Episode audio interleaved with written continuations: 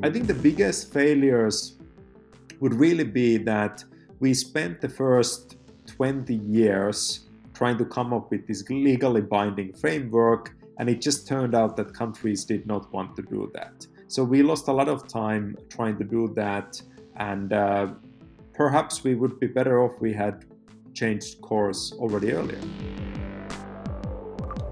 Johannes Urpilainen is the director and Prince Sultan bin Abdulaziz Professor of Energy, Resources, and Environment at Johns Hopkins SAIS and the founding director of the Initiative for Sustainable Energy Policy. He is the award-winning author of 4 books, and as one of the world's top energy policy experts, Johannes frequently advises governments, international organizations, and the private sector on energy and environment. In the past several years, addressing climate change has become an increasing priority on the global stage. However, multiple scientists and politicians have raised the alarm that current global and national initiatives are not enough to curb the adverse effects of anthropogenic climate change. With competing interests on eliminating fossil fuels on national and international levels, global frameworks to address climate change have always been difficult negotiations. This year's Conference of the Parties, or COP26, will aim to address how countries can implement measures to effectively curb climate change and create a more sustainable future for current and future generations. Joining us today to discuss COP26 and global climate framework is Dr. Johannes Urpilainen. All right, Dr. Urpilainen, thank you so much for joining us on the podcast today. Thanks for having me. It's a real pleasure. So by the time that this podcast recording is released, the COP26 Climate Summit will have just started in Glasgow, Scotland. So can you give us a brief overview of what a COP conference is, what it stands for, when they started, and what the aims of these conferences are? Absolutely. So COP stands for Conference of Parties, and the parties that we are talking about are the United Nations Framework Convention on Climate Change.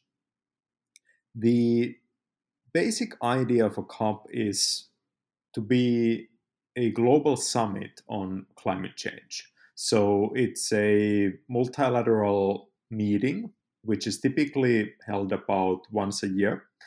And countries from all around the world get together to discuss what to do about climate change. And really, the goal from the very beginning has been to limit climate change and avoid dangerous interference with the global climate. And that goal really hasn't changed at all since 1992, when these agreements were first negotiated in Rio de Janeiro at the Earth Summit. So yeah, looking at the past 25 years of conferences, like you mentioned, what have been some of the biggest accomplishments and failures of these COP conferences? And what have been the most important conferences? I think we can start by just going through the timeline here. So the United Nations Framework Convention was initially negotiated in 1992. It became a legally binding global treaty in 1994. And then that's when these conferences really started. The key conferences that I would highlight are in the very beginning in 1995 in Berlin. You had this kind of effort to set the stage by agreeing, for example, that developing countries would not need to take any emissions commitments initially, whereas the industrialized wealthy countries would do that. Then we, of course, had the 1997 Kyoto Protocol, negotiations in Kyoto, which created this legally binding framework that would have each industrialized country reduce their greenhouse gas emissions. In 2007, we then had the Bali negotiations, where it was agreed that we need to turn this into a truly global agreement that has commitments for all countries, not just the wealthy industrialized countries. That negotiation didn't produce the intended result. In 2009 in Copenhagen, we had this kind of failure to produce a globally binding agreement. And then in 2015, countries came together with this non-binding, more voluntary Paris Agreement on climate change, which is today our primary framework for dealing with climate change. So if we think of accomplishments and failures, I think the biggest accomplishment is really that we have this global process, which kind of forces countries to carefully think about their climate policies, their energy policies, compare them, get a lot of media scrutiny over time. That's not quite enough. It's not ideal. It would be better if we had a truly binding legal treaty for everyone, but it's still much better than nothing.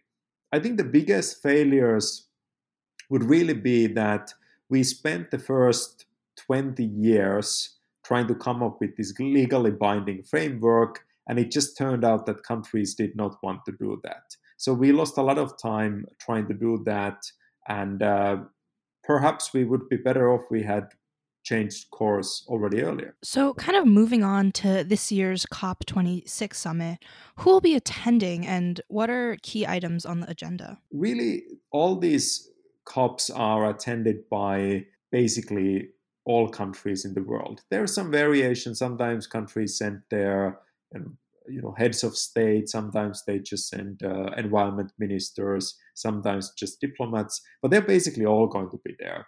And on top of that, there's going to be a lot of media, civil society, industry associations, and so on. It's a huge summit with tens of thousands of people in attendance.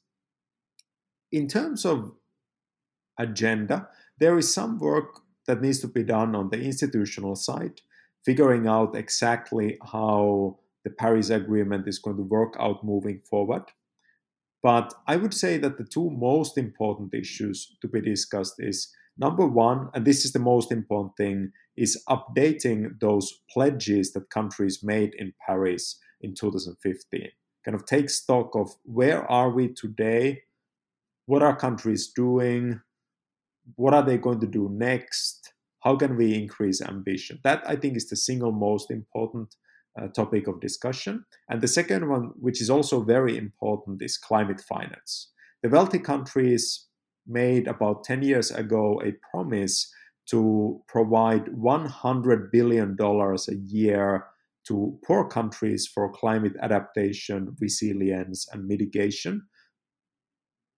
And that annual $100 billion was supposed to be met by 2020, which was last year. They have not reached that goal, and understandably, the poor countries are quite upset about this. So we need to see some real progress on climate finance, on if we want to see more true collaboration between the wealthy and poor countries. So recently it's come out that there will be an absence of important figures and nations at this conference. Can you list them? And in your opinion, do you think that the absence of these people will have an impact on the success of the summit this year? To be perfectly honest, I have not followed that discussion. It doesn't seem to me very important. Countries send in diplomats who have very precise instructions on what they need to do. And given the way the Paris Agreement works, they can update those promises anytime. So I don't think that's actually going to be very important for their conference. And I don't personally spend much time following those discussions. So along not the same lines, but a little bit similar lines of the lack of participation of some countries, but also the attitudes of countries who are going to this conference. The BBC recently published leaked documents revealing that nations such as Saudi Arabia, Japan, and Australia have asked the UN to quote-unquote play down the need to transition from fossil fuels to renewables. So how may competing interests such as these affect the success of this conference? That's a very good question. First of all, I do want to note that there is nothing unusual about what's happening here. I would almost say that the BBC reporting is misleading here. The discussion here is really around the assessment report for the Intergovernmental Panel on Climate Change, which is not directly tied to this conference. It just happens to be at the same time.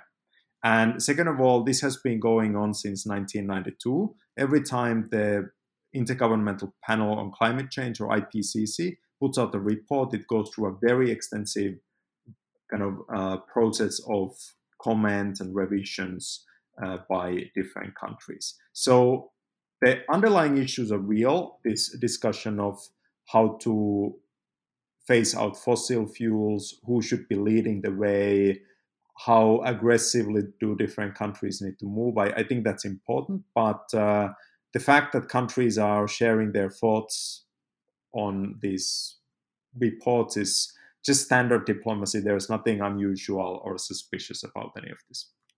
So kind of like looking forward, what are the most likely outcomes of the COP26 summit? And do you think it will be a success this year, especially in the wake of the IPCC report's urgent findings? That's a great question. And I'm going to give you the same answer that I just gave yesterday, the day before we are recording this, to my undergraduate class on global environmental politics here at Hopkins, which is, it really depends. This is one of those cases where the glass is either half full or half empty.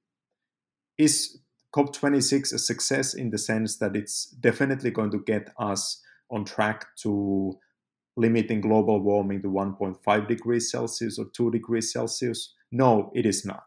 There is a huge gap between where we need to be to meet those kind of scientifically sound targets and where we actually are today. Is it going to be a success, on the other hand, from the perspective of moving things forward, increasing ambition? Yes, most likely it is. We have already seen that countries are updating their emissions targets. They are committing to more ambitious action, and they are making progress on these issues like climate finance. So if your perspective is, are we doing enough to avoid dangerous climate change from a scientific perspective?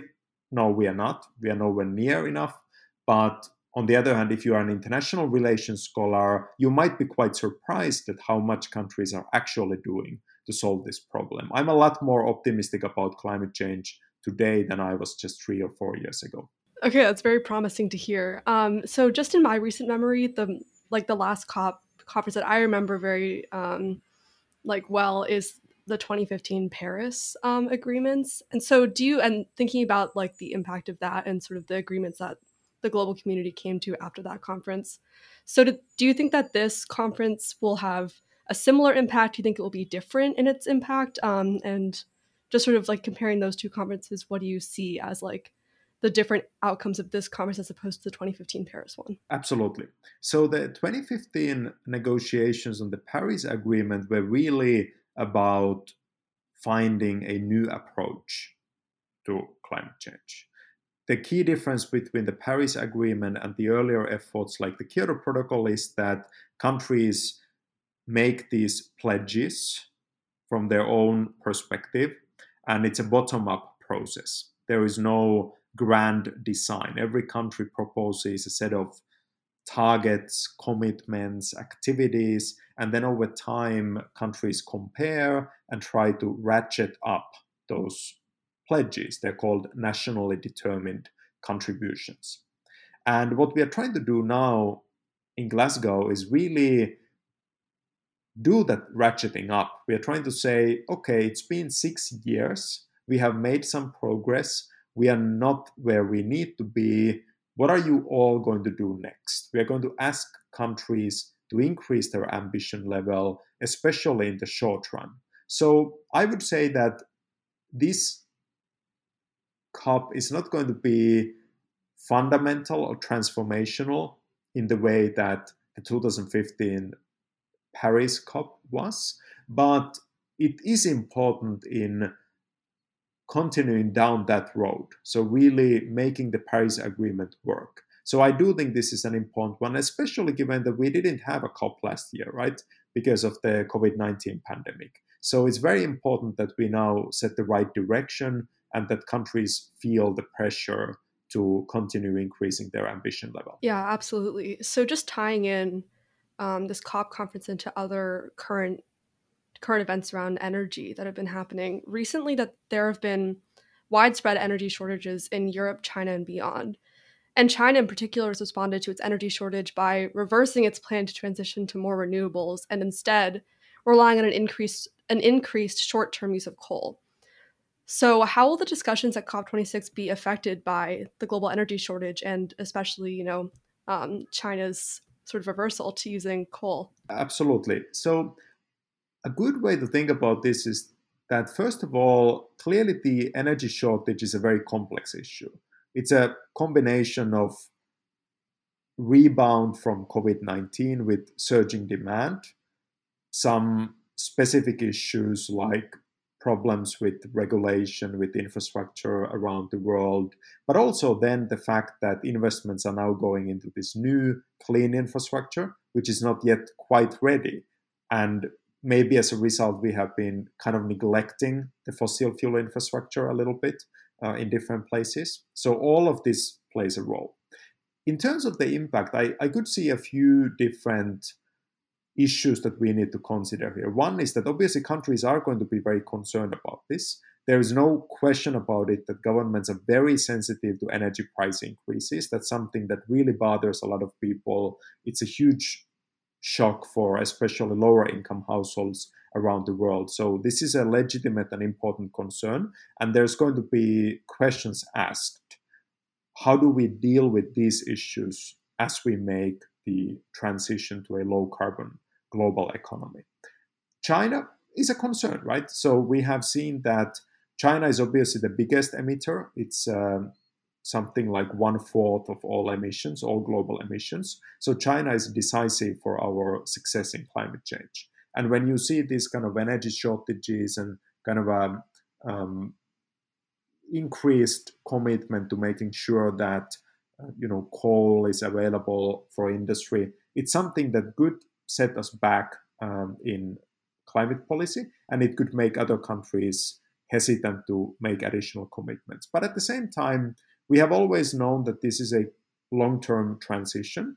And I think the right way to think about this is that we need to keep moving forward. We need to keep making the investments we need, but we should not neglect these short-term challenges. I think it's very dangerous to just ignore them and keep going and say everything is going to be fine. What we need to do is we need to be playing both offense and defense at the same time. Right. So just to follow up on your answer, I'm wondering, since these energy shortages have been, in a sense, a global problem, they're also a national problem, right? So will the response to these energy shortages in China or Europe, will that come on a more national level, like a country-based level, or do you think that'll come from a global framework, like the framework that will come out of the COP26 conference? It will come almost entirely at the national level.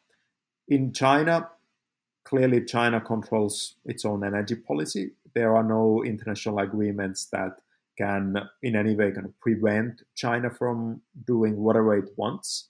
In Europe, even though the European Union has some power, energy policy remains mostly in the hands of individual countries. So we will see different responses. And we have to remember also that the United Kingdom is no longer part of the European Union, and Brexit may have contributed to a significant extent to its the UK's energy problem. So they are obviously going to do their own thing. In general, international agreements are usually not strong enough or powerful enough to prevent countries from addressing their urgent concerns. And the Paris Agreement is specifically designed in a way that countries can make their own commitments. And as a result, it to me seems quite unlikely that international institutions would play a significant role in this. Yeah, so on that kind of vein, I guess, often we see global summits like these have promising rhetoric, but little tangible outcome. So in your opinion, how effective can these global non-binding agreements about climate be between governments? That is a great point. And again, I need to go back here to the glasses half full or glasses half empty framing. Are these agreements effective in forcing countries to significantly accelerate climate action and by imposing binding commitments on them? No, they're not. They are weak agreements. They have very little enforcement power. And even if they had enforcement power, countries could just decide not to join or exit, as we have seen, for example, Canada did at some point with the Kyoto Protocol.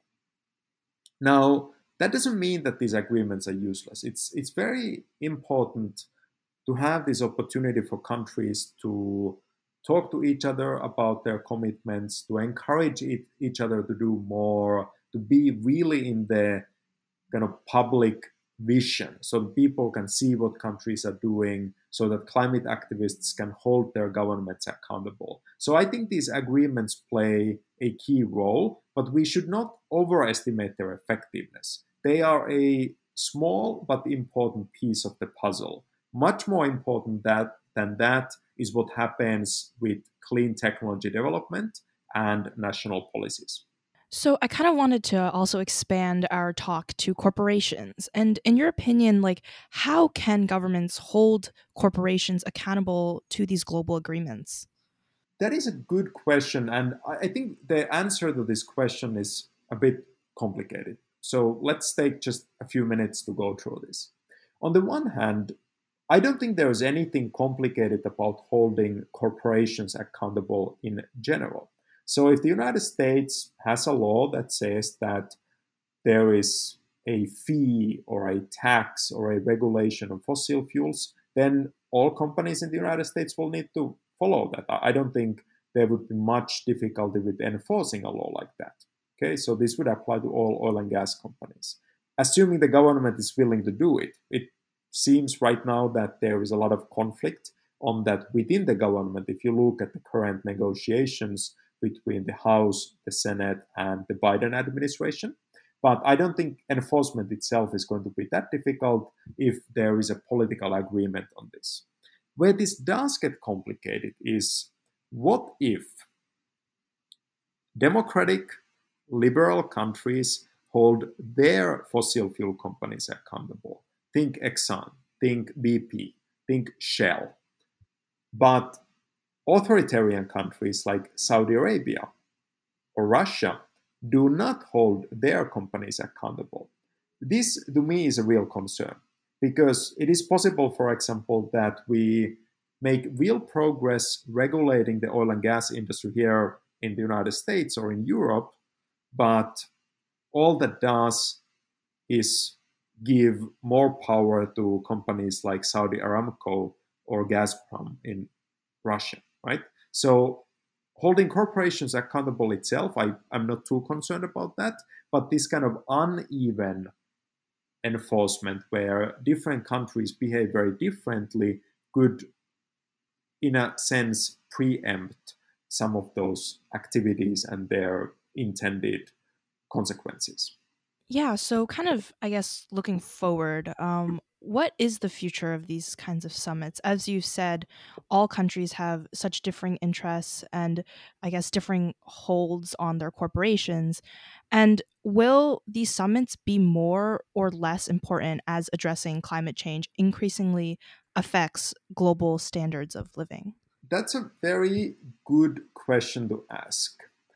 I personally don't see an alternative to these conferences. We are going to have some way to coordinate globally, to catalyze additional action, and to, frankly, hold governments accountable so that they don't forget about climate change. And these conferences are very important. They really bring visibility and attention to these issues. At the same time, by going the Paris route, we have already, in some sense, surrendered, right? We have said national sovereignty is fundamental, and we are going to address climate change under that framework. We are not going to challenge countries and their national sovereignty. Okay? So I would say that these agreements will be important, and these conferences will be important. They are our primary method of tracking, monitoring, and holding accountable. That's really what these conferences do. But the action in the end will have to be at the national and even local level. We need to have countries really ramp up, step up, invest more money, create a green recovery from COVID-19, invest in clean technology, and compete with each other. I would love to see the United States and China really compete very hard for global dominance in clean technology. That's the kind of competition that would, in the end, help us address this problem. Dr. Urpilainen, thank you so much for joining us on the podcast today. We really appreciate your time. Thanks for having me. It was a really interesting discussion, and I appreciate you all doing this. Thank you so much for listening to this episode of the Hopkins Podcast on Foreign Affairs. We hope you enjoyed it. We would like to say thank you to the International Studies Program at Johns Hopkins University and the SNF Agora Institute at Johns Hopkins University for making this episode possible. Remember to follow us on social media at Hopkins POFA on Twitter, Instagram, and Facebook for the latest and greatest of Hopkins POFA content. Hit follow on Spotify, subscribe on iTunes, and leave a rating. We'll see you next time.